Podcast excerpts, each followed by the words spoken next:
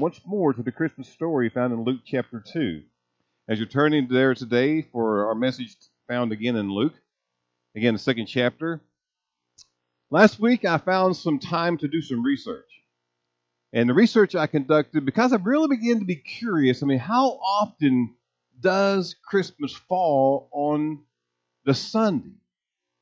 And I began to do some research, and I found that in this particular century, Christmas occurred on a Sunday in 2005, 2011, 2016, and of course, obviously today. And the next time it happens will be in year 2033. 11 years today, it will happen again. And I got thinking about that. I'm thinking that to me just doesn't seem right. I mean, I, in my mind, I start to count there's seven days in a week, right? So I'm thinking, well, maybe every seven years, it would seem that there would be a Christmas on a Sunday. I'm thinking it would occur in every year. I mean, every seven years, but it, it obviously doesn't. So my dilemma, I had to dig a little deeper and begin to find out why this would be the case. And here's some things that I found. Clarence Haynes from Crosswalk found some insight. He says, You might think, as we all, as I was thinking, Christmas falls on a Sunday once every seven years, but that is not how it works. When you do the math, it does average out to once every seven years, but it does not happen precisely every seven years. Christmas falling on a Sunday follows a cycle that takes 28 years to complete. Are you with me? How many years to complete? You would think it occurs every seven years, but it doesn't. On average, it does. He also saw this. Here's how this works within the cycle Christmas will fall on a Sunday in 11 years, then six years, then five years, and then six years. Since we entered the 21st century, as I mentioned earlier, Christmas has fallen on a Sunday in 2005, 2011, 2016, and again now this year, 2022. This year represents the end of the cycle. So after this year, the next time Christmas will be on a Sunday is 2033, then 2039, 2044, and 2050. And this 11, 6, 5, 6 cycle will then repeat itself once again. I'm reading that and I'm telling you the same thing. I've read this many different times. I'm like, what? And I'm still confused about it. So I'm thinking I, I need like a math major, which we happen to have one, and we have one on the road. Josh, what are you looking at? You're the math major in here. So I'm thinking someone with a math background like you or Kayla, and Kayla's gone, she's on the road, needs to maybe explain this because I can't I can't get it. And I think it maybe has something to do with leap year. So I need you to study upon it. You can explain it. Go ahead.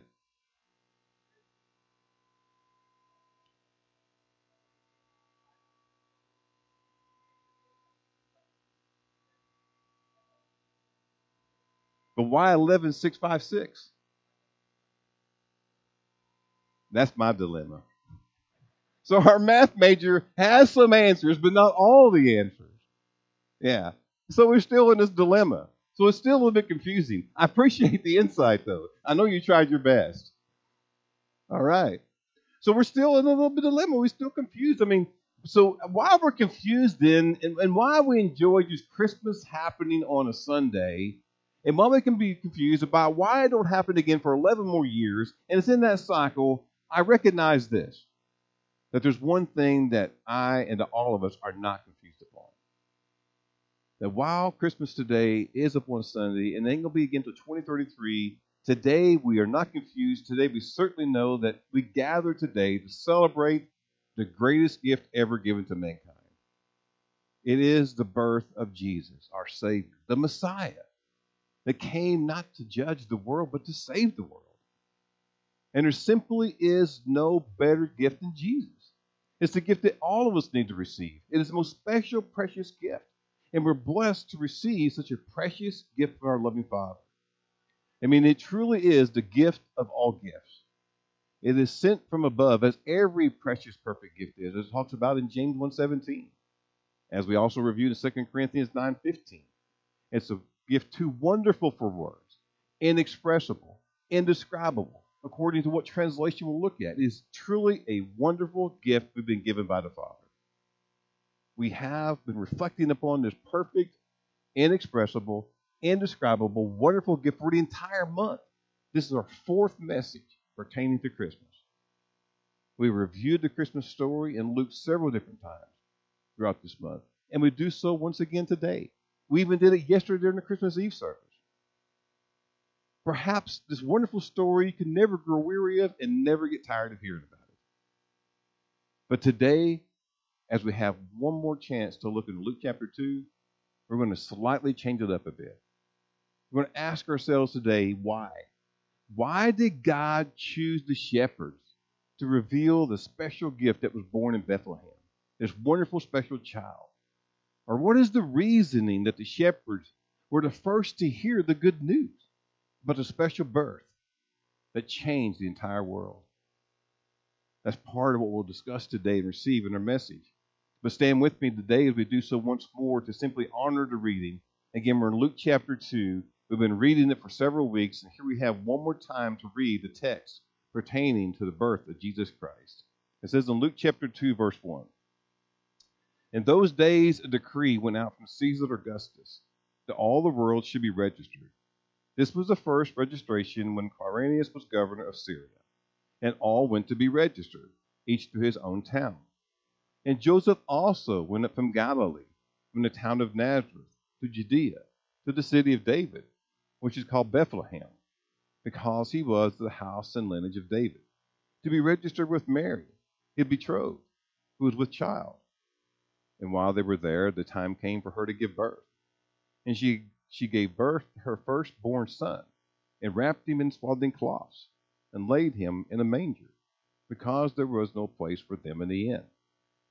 Verse 8 In the same region, there were shepherds out in the field, keeping watch over their flock by night. And an angel of the Lord appeared to them, and the glory of the Lord shone around them, and they were filled with a great fear. And the angel said to them, Fear not, for behold, I bring you good news of great joy that will be for all the people. For unto you is born this day in the city of David a Savior, who is Christ the Lord. And this will be a sign for you you'll find a baby wrapped in swaddling cloths and lying in a manger. And suddenly there was with the angel multitude of heavenly hosts praising God and saying, Glory to God in the highest, and on earth peace among those with whom he is pleased.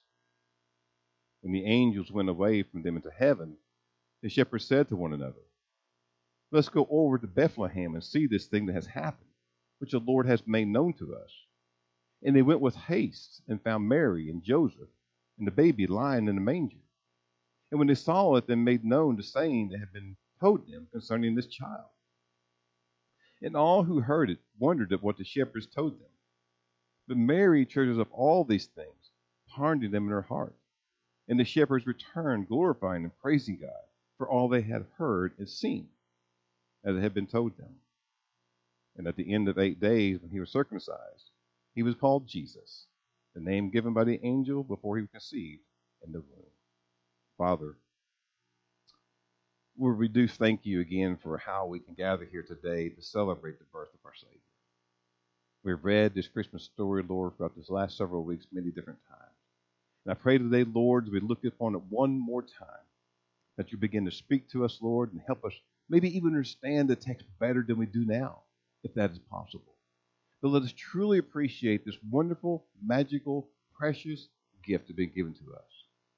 Today, Lord, let us simply open our hearts. If we've never received the gift of Jesus, let us simply open our hearts today to receive this wonderful gift that you've given to this world.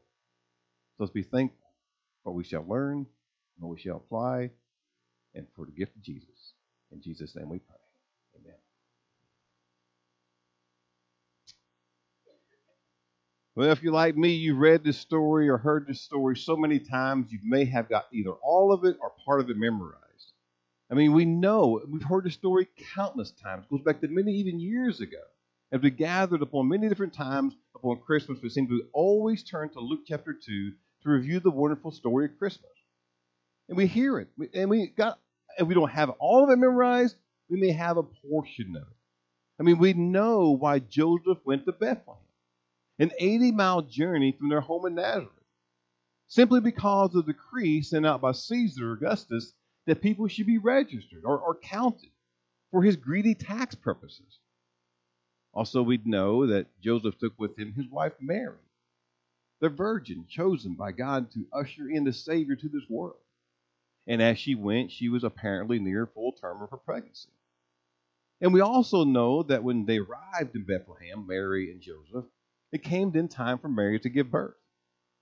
There was no room for Joseph and Mary to stay, either because of all the people who were there doing the registration because of the counting, or simply because they were mere peasants. There's no vacancy.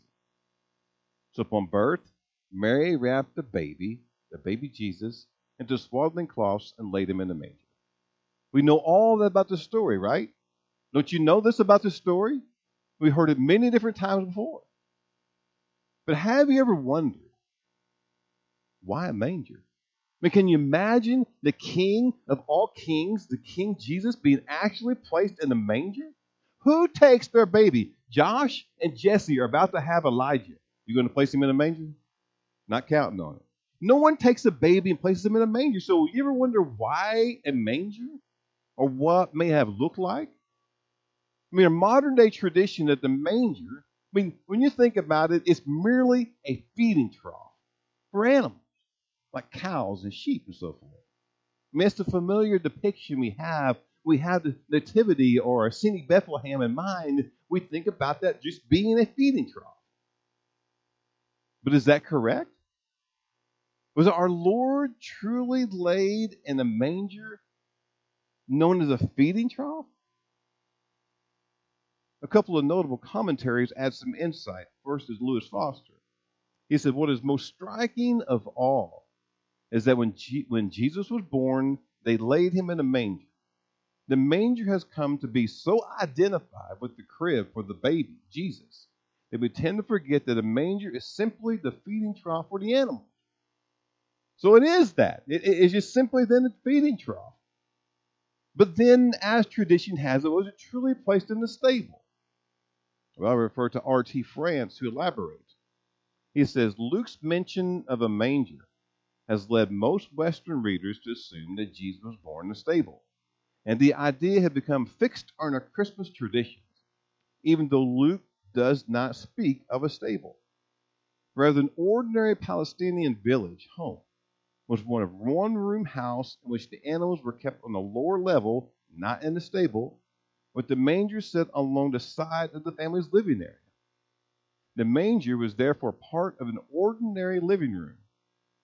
Jesus was placed in a manger because of a typical home in Palestine would have included space for animals. The family living space, often a single room, was either adjacent to or above an area where the animals were housed in order to secure them for the night and provide warmth in winter. Now, if you're like me, it's hard to picture that because I don't have a manger. I don't have the animals next to myself in the living. I mean, I have Sheila, okay? But I don't really have the so called animals until my children come over in the living room next to me. So I'm trying to picture all this, and I'm thinking, well, there was a, in the commentary there was a picture, so I put one in here for you. And it's hard to de- see all this, but you see a woman there in the living room, and you see then the sheep and the manger next to the living area. So perhaps then, I mean, it's an artist rendering of maybe what it was like. But then it gives us some insight into maybe what was happening upon that particular day when they went to Bethlehem to be counted. And then Mary gave birth and then maybe then how our Lord was laid in the manger for that particular portion of the day. Now, so it adds some insight of the way our King of Kings came into the world. But then let us, as we think about that, then go back to the story, back to the questions we have at hand. I mean, we mentioned that Caesar Augustus issued a decree for registration, resulted in Joseph and Mary going to Bethlehem. And while there, Mary starts having contractions. She gives birth to a child, a male child. They name him Jesus. The town is full of visitors. There's other people there doing registration. They got no place to stay. The baby needs shelter and a place to rest. And they lay him in a manger. And we have a little idea about what that may have looked like. But when all of that is done, who do the angels go find and tell? The shepherds. Go back to verses 18, 8 through 20. Notice in verse 8, as you go back to the text, it tells us that the shepherds were nearby. They were in the same region out in the field. Notice also in verse 9, the story reminds us and tells us they were filled with great fear. In verse 10, it said they will the, the angels tell them, Fear not, behold, I'm going to bring you good news. The first delivery of the good news. And it specifically tells in verse 11, identified the good news as Christ the Lord. In verse 12, they're told what to look for a baby lying in a manger, wrapped in swaddling clothes. And in verse 15, as you go further in the text, the angels went away to heaven, and shepherds then said to one another, I mean, they're looking at each other. They just heard an angel tell them specifically about a baby to be born being Christ. And they said, Let us go over to Bethlehem and see this thing that has happened. And in verse 16, they went with haste. I mean, they didn't grudgingly go to see the newborn baby, they went immediately to go see the newborn child. I mean, that's the essence of the text in verses 8 through 20. But then the underlying question, again, we go back to why? Why did the shepherds become the first to know, to hear the good news about the newborn king? I mean, when you think about it, it's a legitimate question. I mean, think about the time that you had your children when you had your first or second or third or fourth. I mean, it don't matter what number of children you have. You have great anticipation and tremendous excitement when that child is born. So who was the first that you told? If any family is not there, you probably called them and told them about the birth of your child. You know, when I was younger, when I had children, we didn't have the gender reveal like we do now. I mean, we had that today for Jesse and Josh. We know it's going to be a baby boy named Elijah. But we didn't have those kind of things when I was younger. So whenever we had our children, we didn't even have cell phones. We had to somehow let people know we just had a baby boy or baby girl. And we would shout it out. But I didn't go find a shepherd. I mean, I told my mom or my dad or my brother or my sister. Or I told my coworkers. I told my friends. But who tells a shepherd? These angels, that's who angels hold the shepherd, as commissioned by God. And we remember, this is no ordinary child being delivered. I mean, when we think about our children being delivered, we'll go and tell everybody we possibly can. Now, the angel told the shepherd about the birth. And they specifically told them who it was. In verse 10 11, he says, I will bring you good news of great joy for all the people unto you is born this day in the city David a Savior. A Savior. Tells them it's the Savior. Christ the Lord. So again, the question why did the shepherds then become the first to know about the newborn king? Why shepherds? I mean, what is so special about the shepherds? We know what they do. I mean, they're keeper of the sheep, right? I mean, why not tell the priest of that day? Weren't they looking for and expecting the Messiah? I mean, wouldn't that have made some sense to tell the priest? Why the shepherds? Let's begin to unfold and maybe ask and answer why the shepherds. And first, then we must recognize what who is a shepherd. And it's not hard to figure out what a shepherd is. I mean, we're all educated people. We know a shepherd is essentially one who's over keeping the sheep and the flock. But again, why the shepherd, were they regarded as special in some way? Were they royalty, perhaps? Is that why God chose them? The answer to that is no, not at all. The shepherd's not even close to anyone special, let alone royalty. Craig Evans states in first century Palestine, shepherds did not have the reputation for being overly circumspect with regard to the property of others. They were often held in contempt and considered as nothing more than roving vagabonds and thieves. Well, that's a little disturbing to me because now I'm, I'm processing that thinking, did God really choose to reveal our Savior, the Messiah, to a group of vagabonds, to a group of thieves? So I look for another comment, and I find Kent Hughes who says, Shepherds were despised by the good, respectable people that day, which means then all of us good people might despise those shepherds that day. So according to the Mishnah, shepherds were under a ban. They were regarded as thieves. There it is again. The only people lower than shepherds at that particular time in Jewish history were lepers. In short, the shepherds were outcasts, nobodies, often rejected from the temple because their particular work made them ceremonial unclean. So then, yes, God did reveal the good news about the Savior to a despised group of nobodies. I mean, the lower class of society, these outcasts. But again, why? Why did he choose them? I mean, we now know how they're viewed, how people see them. And if we were there, it might have been any different for us to think about that with the shepherds. But why, again, still the shepherds? Well, I turn to Warren Wiersbe now, who might give us a little insight. He said, by visiting the shepherds, the angel revealed the grace of God toward mankind. It was fitting that the good news about God's shepherd and lamb be given first to the humble shepherds. Shepherds are not easily fooled. They're practical men of the world and have little to do with fantasy. If they said that they saw angels and went and found a Messiah, then you could believe them. God selected hardworking men to be the first witnesses that his son had come into the world. God does not call the rich and mighty, he calls the poor and lowly. Well, that's helpful. I mean, Wiersbe offers some words here that helps us maybe understand why God chose these shepherds. And, and again, they were viewed as outcast and nobodies, ceremonial unclean, couldn't go into the temple. But I look for more people to agree, not just one scholar. So I look for Kent Hughes, come back to him, and he seemed to concur. He said the message came to shepherds first, and not to the high and mighty. Reminds us that God comes to the needy, the poor in spirit. God comes only to those who sense their need. He does not come to the self sufficient.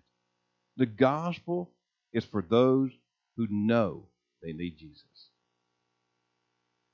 Well, according to these comments, then, from these particular scholars, it's like God, in His wisdom, chose the shepherds because He knew they were reliable. They were conscientious. They were trustworthy men that would look upon and see the newborn child and hear what the angels proclaimed to them and would just immediately go and tell people. You go back to the text, look at verse 17, we see it so when they saw it, when the shepherds came and saw it, they heard the angel, they seen it for themselves. When they saw it, what did they do? They keep it to themselves? No. They've made known the saying that had been told to them concerning the child. They went and told others about what they had seen and what they had heard. Let's call time out there for a minute and ask ourselves this Would we have done that? If we had been there, would we go and tell others we had seen this newborn child that was saved the world? I mean, if we were in the field, if we were somehow keepers of the flock, would we'd even left the flock to go look upon this newborn child that the angel had told us about? I mean, the king? Or even if we had been somehow in the town. When the shepherds left, when they heard, when they saw, when they went to Bethlehem and they told others, would we have, if we were there among those to be registered, would we have even believed what the shepherds were telling us? Jon Courson, in his commentary says, once you see Emmanuel, God with us, listen, once you see God with us, Emmanuel, wrapped in swaddling clothes as the one who came to die for you, you can't help but do what the shepherds did. You can't help but spread the word. I mean, I like that because it, it, it kind of includes us in that. Like if we were there, if we heard the angels and we heard all the proclamation and went and seen, it's like it's so, it's so, uh, it's so amazing, so tremendous, so that we would have immediately had a life changing moment and went and told other people. So if I could just take what everything's been said and maybe begin to rephrase the question and think about the shepherds and ask them and, and maybe ask just a little differently, let's just ask this question then. What does Christmas mean to you? Do we have that excitement? Do we really understand what Christmas is all about? Because the world seems to be confused and we're living in this world. But Christmas should make all the difference in all of our lives. Been repeating this entire month that Jesus is the best gift given to this world. We don't need anything else. All we need is Jesus. It is a time that God looked down upon the creation and decided that he would dwell among us, Emmanuel. It is the event that changed the world. And the world has never been the same since that first Christmas morning when the shepherds received the good news and went and told other people. God, in his wisdom, knew he could count and rely on the shepherds to tell others what they had seen and what they had heard. Christmas is the event, the birth of our Savior, the birth of Messiah that changed the entire world. And we begin to process that, we have to ask ourselves, especially on this day, when Christmas occurs on a Sunday in church, we have to ask ourselves, has it changed you? Has it changed any part of your life?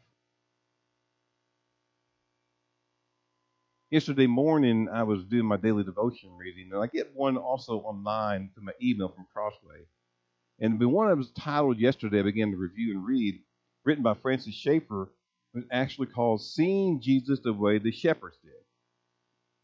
Now, within the devotion, Schaeffer points out, like we had this morning, that the shepherds were simply men, you know, taking care of the flock. But he also talks about how they're nobodies, outcasts, ceremonial unclean, those kind of things, like I already mentioned here today. But he also says God chose them because Christmas made a difference in their lives. Schaeffer writes this. He said, At Christmas time, we may set up our Christmas trees and toy trains.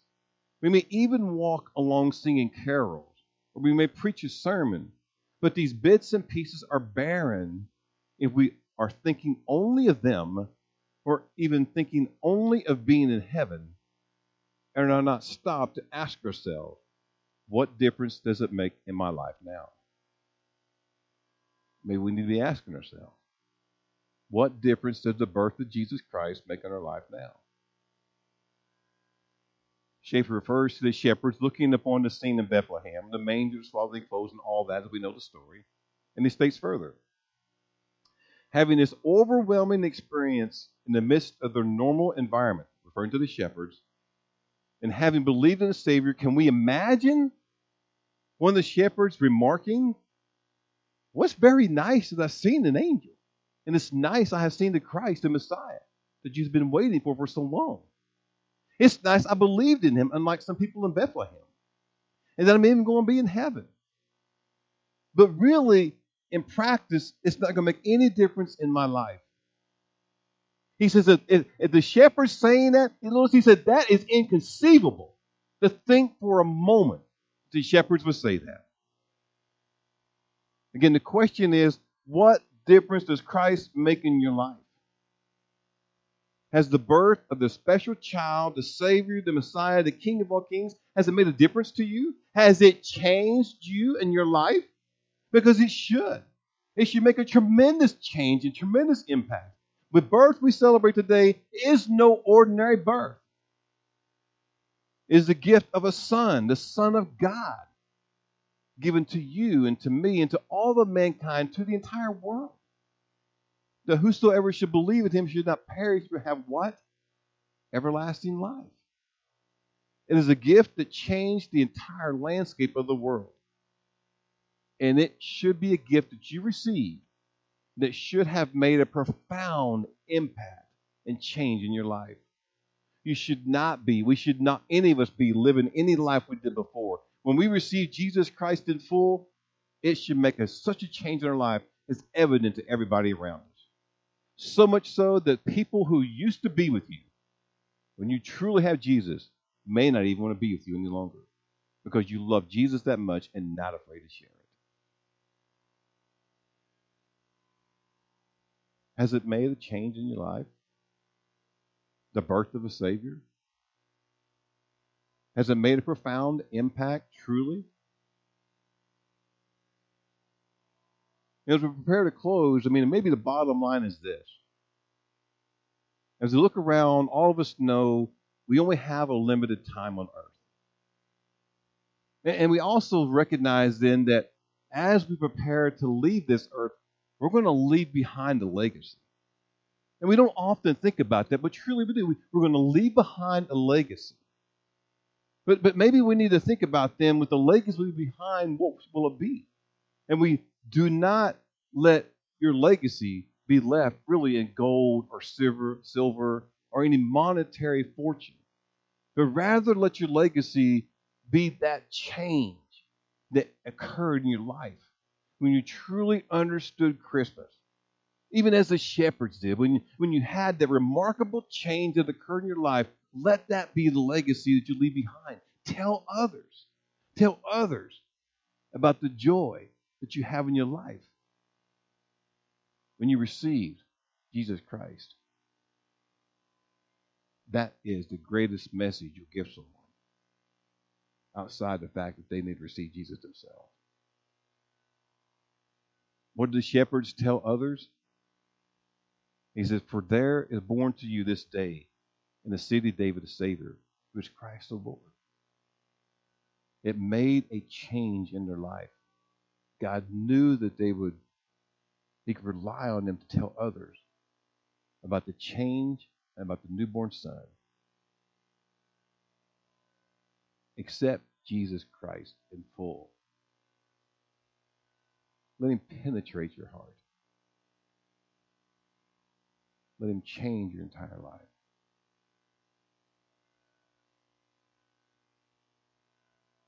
It's a blessing. It is a gift. Receive that gift. Father. Lord, what an impact that Christ has made upon my life, Lord. What an impact I hope, Lord, He's made on all of the lives of everybody in here this morning, maybe even those listening later. Let us be thankful today, Lord, for simply one thing of that most precious, special gift given to mankind, of which we come today simply to celebrate and to praise and honor and to thank. Lord, thank you for Jesus. Thank you, Lord, for that gift. I pray today, Lord, that everybody in here will receive that gift. If they have not received that gift, Lord, I pray they would do so today. There's no better day than the current day to receive the gift. And maybe especially on Christmas. Thank you, Lord, for all that you give us. Thank you for Jesus. In his name we pray. Amen.